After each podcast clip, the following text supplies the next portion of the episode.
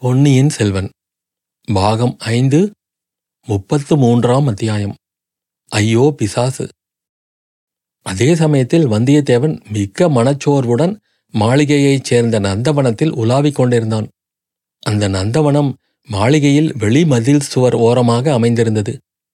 இரவில் மலரும் புஷ்பங்கள் அப்போதுதான் மடல் அவிழ்ந்து கொண்டிருந்தன. பன்னீர், பாரிஜாதம், மல்லிகை, முல்லை முதலிய மலர்களின் நறுமணத்தை ஐப்பசி மாதத்தின் வாடகை காற்று அவன் பக்கமாக கொண்டு வந்து வீசியது. ஆஹா, இந்த நேரத்தில் பழையாறை அரண்மனை நந்தவனத்தில் நாம் இருக்கக்கூடாதா? அப்படி இருக்கும்போது திடீரென்று குந்தவை தேவியின் பாதச்சிலம்பு ஒலிக்கக்கூடாதா என்று அவன் மனம் எண்ணமிட்டது. இங்கே வந்து கடம்பூர் அரண்மனையில் அகப்பட்டு கிடக்கிறோமே, வெறி பிடித்த இளவரசரிடம் அகப்பட்டு கொண்டு விழிக்கிறோமே என்று நினைத்தான்.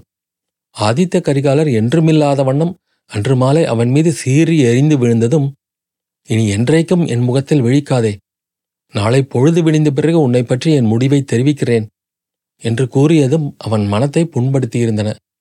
ஒரு நாளும் இல்லாத விதமாக அவர் இன்று கோபித்து கொண்டு விட்டார். பாவம், அவர் மீது குறைப்பட்டு என்ன பயன்? அவர் உள்ளம் அவ்விதமாக குழம்பி விட்டிருக்கிறது. அவர் நிலையை நினைத்து பார்க்கும்போது வந்தியத்தேவனுக்கு அவர் மீது பரிதாபமே உண்டாயிற்று. அன்றெல்லாம் ஆதித்த கரிகாலனின் உன்மத்தம் உச்சநிலையை அடைந்திருந்தது. உற்சாகமும் சோர்வும் கோபமும் குதூகலமும் சிநேகப்பான்மையும் கொடூர பகைமையும் மாறி மாறி அவனை பிடித்து ஆட்டி வைத்தன. அவனும் தம்மை சுற்றியிருந்தவர்களை அம்மாதிரி ஆட்டி வைத்து கொண்டிருந்தான். அடுத்த நிமிஷம் அவருடைய போக்கு எப்படி இருக்குமோ, என்ன செய்வாரோ என்று அருகில் இருந்தவர்கள் கதி கலங்கி கொண்டிருந்தார்கள். அன்றைக்கு சூரியன் உதயமானதிலிருந்து வந்து கொண்டிருந்த செய்திகள் அவனுடைய உன்மத்தத்தை அதிகமாக்க உதவி செய்து கொண்டிருந்தன. சம்புவரையர் முதன்முதலாக அவரிடம் வந்து திருக்கோவலூர் மலையமான் படை திரட்டி கொண்டு வருகிற செய்தியை தெரிவித்தார். அதை பற்றி தமது ஆட்சேபத்தையும் கண்டனத்தையும் தெரிவித்தார். மலையமான் தொண்டு கிழவர், வயது 80 மேலாகிறது. அவர் வருவதை குறித்து உங்களுக்கு என்ன பயம் என்றான் இளவரசன். ஐயா, கொல்லிமலை தலைவன் வல்வில் ஓரியன் வம்சத்தில் வந்தவர்கள் நாங்கள். பயம் என்றால் இன்னதென்று அறியாதவர்கள். தாங்கள் இங்கு விஜயம் செய்திருப்பதை முன்னிட்டே தயங்குகிறேன். தாங்கள் மட்டும் அனுமதி கொடுத்தால் கிழவரோடு போர் புரிவதற்கு உடனே புறப்பட ஆயத்தமாயிருக்கிறீர்கள், அவ்வளவுதானே? சம்புவரையரே, என் பாட்டனை படையுடன் புறப்பட்டு வரும்படி நானும் தான் செய்தி அனுப்பினேன். எதற்காக இளவரசே? நான் இங்கே உங்களிடம் தனியாக அகப்பட்டு கொண்டிருக்கிறேன் அல்லவா? இங்கே இருக்கும்போது எனக்கு ஏதாவது நேர்ந்தால்? கோமகனே, அப்படிப்பட்ட சந்தேகம் அணுவளவும் தங்கள் மனத்தில் இருந்தால் இந்த கணமே இங்கிருந்து என்னை கிளம்பிவிடச் சொல்கிறீர்களாக்கும். ஐயா, இது தங்களுடைய ராஜ்யம், இது தங்களுடைய அரண்மனை. இதன் உச்சியில் புலிக்கொடி பறக்கிறது. இங்கிருந்து தங்களை போகச் சொல்வதற்கு நான் யார்? தாங்கள் அனுமதி கொடுத்தால் நானும் என் குடும்பத்தாரும் இங்கிருந்து போய்விடுகிறோம். மிலாடுடையார் மலையமானை வரவழைத்து வைத்துக்கொண்டு தாங்கள் நிர்பயமாக இங்கே இருக்கலாம்.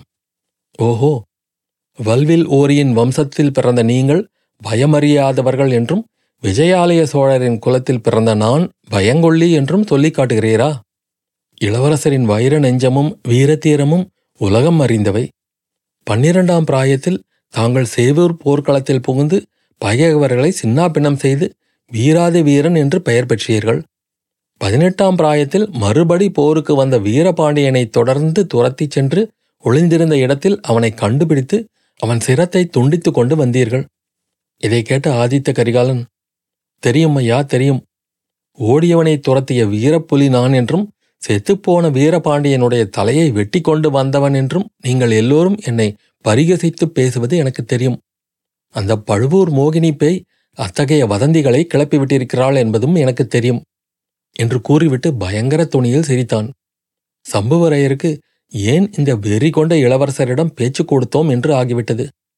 கோமகனே, நான் எது சொன்னாலும் தவறாக போய்விடுகிறது. தங்கள் உசிதம் எப்படியோ அப்படி செய்யுங்கள். நான் போய் வருகிறேன். போய் வருவது சரிதான், ஆனால் இந்த கோட்டையை விட்டு போகும் எண்ணத்தை மட்டும் விட்டுவிடுங்கள். இந்த அரண்மனையில் 4 மாதங்களுக்கு முன்னால் நடந்த சதி ஆலோசனையை பற்றிய உண்மையை அறிந்து கொள்ளும் வரையில் நானும் இந்த இடத்தை விட்டு போகப் போவதில்லை. நீங்கள் போவதற்கும் விடப்போவதில்லை என்றான் ஆதித்த கரிகாலன். சம்புவரையரின் உதடுகள் துடித்தன. உடம்பு நடுங்கியது. அவருடைய கண்களில் கண்ணீர் ததும்பியது. இந்த நிலையை பக்கத்தில் இருந்த பார்த்திபேந்திரன் பார்த்தான். கோமகனே, சோழ குலத்தவர் வீரத்திற்கு புகழ் பெற்றது போலவே நீதிக்கும் பெயர் பெற்றவர்கள். இந்த பெரியவருக்கு தாங்கள் நீதி செய்யவில்லை, தங்கள் வார்த்தைகளினால் அவருடைய மனத்தை புண்படுத்துகிறீர்கள். இங்கு நடந்த சிற்றரசர் கூட்டத்தை பற்றி சம்புவரையர் முன்னமே தக்க சமாதானம் சொல்லி தாங்களும் ஒப்புக்கொண்டிருக்கிறீர்கள். தாங்கள் ராஜ்யம் வேண்டாம் என்று சொல்லிக் கொண்டிருப்பதாலும் தஞ்சாவூருக்கு போகவே மறுப்பதாலும் சிற்றரசர்கள் சோழ ராஜ்யத்தின் நன்மையை கருதி அடுத்த பட்டத்துக்கு யார் என்பதை பற்றி யோசித்தார்கள். தாங்கள் ராஜ்யபாரத்தை வகிக்க இசைந்தால் அவர்கள் ஏன் வேறு யோசனை செய்ய வேண்டும்? உலகமெல்லாம் வீரப்புகழ் பரப்பிய ஆதித்த கரிகாலர் இருக்கும்போது போர்க்களத்தையே பார்த்தறியாத மதுராந்தகத்தேவனை பற்றி இவர்கள் கனவிலும் கருதுவார்களா?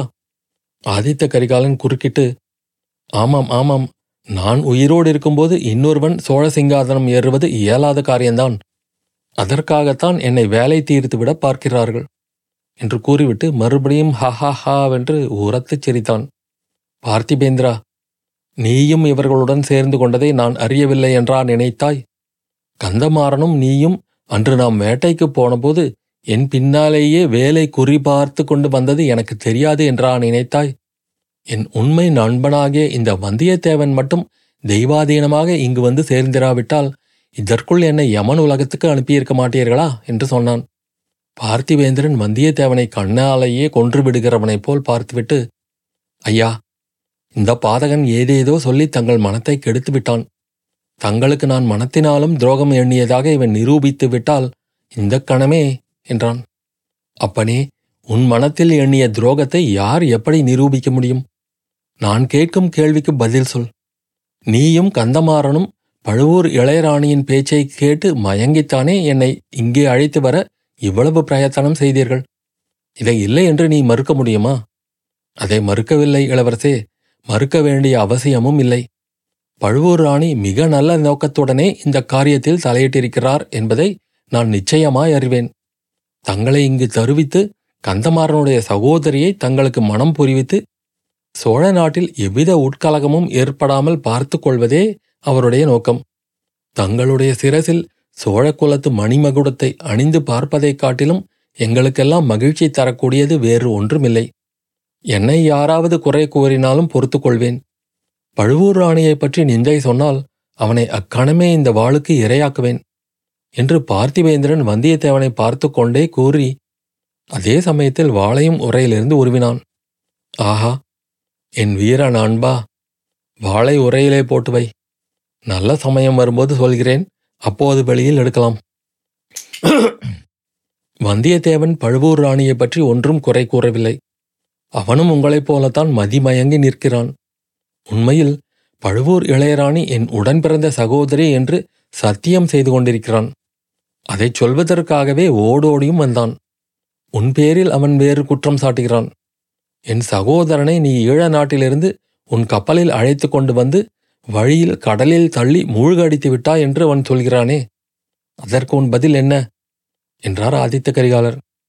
அந்த சமயத்தில் நான் அதற்கு பதில் சொல்கிறேன் என்று கூறிக்கொண்டே கந்தமாறன் அங்கு வந்தான். குமகனே, மிகச் சந்தோஷமான செய்தி கொண்டு வந்திருக்கிறேன். சின்ன இளவரசர் கடலில் மூழ்கிச் சாகவில்லை. பொன்னியின் செல்வர் நாகைப்பட்டினம் சூடாமணி விகாரத்தில் இத்தனை நாளும் மறைந்து இருந்து வந்தாராம். புயல் அடித்து கடல் பொங்கி நாகைப்பட்டினம் நகரில் புகுந்தபோது அவர் வெளிப்பட நேர்ந்ததாம். லட்சக்கணக்கான ஜனங்கள் புடைசூழ இப்போது தஞ்சாவூரை நோக்கி போய்க் கொண்டிருக்கிறாராம் என்று கந்தமாறன் குதூகலத்துடன் கூறினான். இந்த செய்தியினால் கரிகாலர் உற்சாகமடைவார் என்று எதிர்பார்த்ததில் அவன் பெரும் ஏமாற்றமடைந்தான். கரிகாலனுடைய குரோதம் இப்போது வேறு திசையில் திரும்பியது. என்ன என்ன, அருள்மொழி தஞ்சாவூரை நோக்கி போகிறானா? லட்சக்கணக்கான ஜனங்கள் புடைசூழ போகிறானா? எதற்காக? வல்லவரையா, நீ என்ன சொன்னாய்? இப்போது நடப்பதென்ன? என்னுடைய கருத்தை அறிந்து கொள்ளும் வரையில் அருள்மொழி நாகைப்பட்டினத்திலேயே இருப்பான் என்று சொன்னாய் அல்லவா? இப்போது ஏன் தஞ்சாவூரை நோக்கி போகிறான்? வந்தியத்தேவன் குறுக்கிட்டு பேசினான். ஐயா, இளைய பிராட்டி அவ்வாறுதான் உறுதியாக கூறினார். அதற்கு பின்னர் என்ன காரணம் நேர்ந்ததோ தெரியவில்லை. நான் வேணுமானால் போய்... ஆஹா, நீயும் போய்விடுகிறேன் என்கிறாயே, நல்லது நல்லது. எல்லோருமே என் விரோதிகளாகிவிட்டீர்கள். உங்கள் சூழ்ச்சியெல்லாம் எனக்கு தெரிகிறது. அருள்மொழி ஏன் தஞ்சாவூரை நோக்கி போகிறான் என்று எனக்கு தெரியும். அது அந்த கொடும்பாளூர் பெரிய வேளானின் சூழ்ச்சி. அவனுடைய தம்பி மகளை என் சகோதரன் கழுத்தில் கட்டி அவர்களை சோழ சிங்காதனத்தில் ஏற்றி வைக்க வேண்டும் என்பது அக்கிழவனுடைய விருப்பம். கொடும்பாளூர் வேளானும் தென்திசை படையுடன் தஞ்சையை நோக்கி வருவதாக கேள்விப்பட்டேன். என் சகோதரி இளைய பிராட்டியும் இந்த சூழ்ச்சியில் ஈடுபட்டிருக்கிறாள். ஆமாம், நீயும் கூடத்தான். வந்தியத்தேவன், இளவரசே மன்னியுங்கள். பொன்னியின் செல்வருக்காவது இளைய பிராட்டிக்காவது அத்தகைய எண்ணம் சிறிதும் கிடையாது. இது சத்தியம். நான் வேணுமானால் போய் உண்மையை அறிந்து வருகிறேன் என்றான். ஆமாம், நீயும் போய் அவர்களுடைய சூழ்ச்சியில் கலந்து கொள்கிறேன் என்கிறாயா? கந்தமாறா, இவனை உடனே பிடித்து இந்த அரண்மனையில் சுரங்கச்சிறை ஏதாவது இருந்தால் அதில் அடைத்துவிடு என்றதும் கந்தமாறன் வெகு குதூகலத்துடன் வந்தியத்தேவனை அணுகினான்.